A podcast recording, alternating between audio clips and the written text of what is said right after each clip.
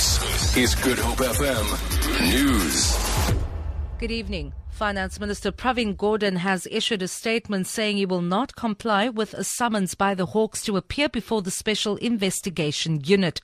Reports indicate he could have faced charges relating to the so-called rogue spy unit.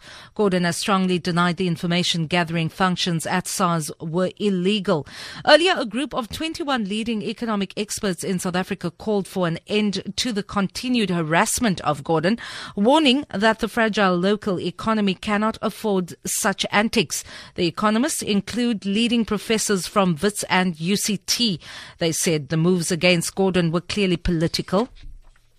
The director for the Country Information Management Unit for the Home Affairs Department, Busisiwe Mkhwebane, has been recommended to become the next public protector. This comes after three hours of deliberations by Parliament's ad hoc committee to look for the best candidate.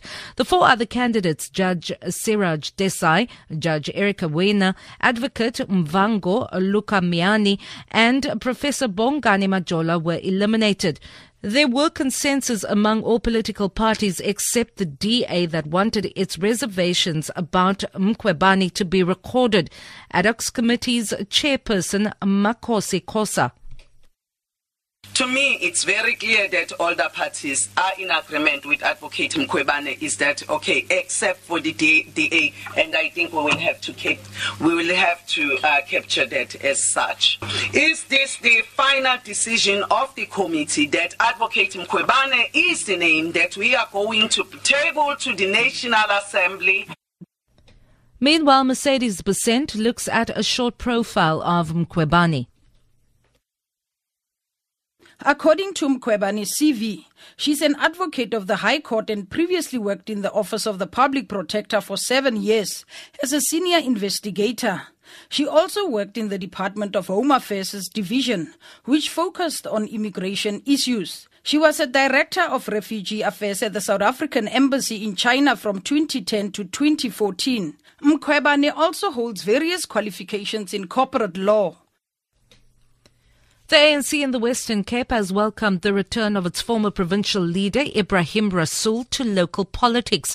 Rasool says he is ready to return home to unite the fractured ANC in the province. He is also South Africa's former ambassador to the US. Rasool says he is concerned by the party's poor showing in the August 3rd local government election in the Western Cape. ANC provincial spokesperson Jabu Mfusi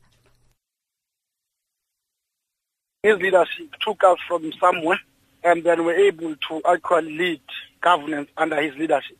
We are going to welcome his coming back in the Western Cape to assist because we need each and everyone, especially a person of his caliber.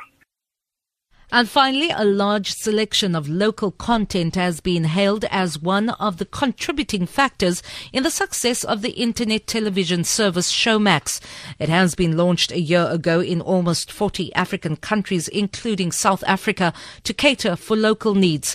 Earlier this month, the company reached a milestone when the total number of TV shows and movies watched by Showmax customers exceeded 10 million in just under one year. Screen Africa reports the service has, been, has become renowned for having the largest su- subscription video catalogue on the continent. For Good Hope FM News and Traffic, I'm Vanya Kluter-Collison.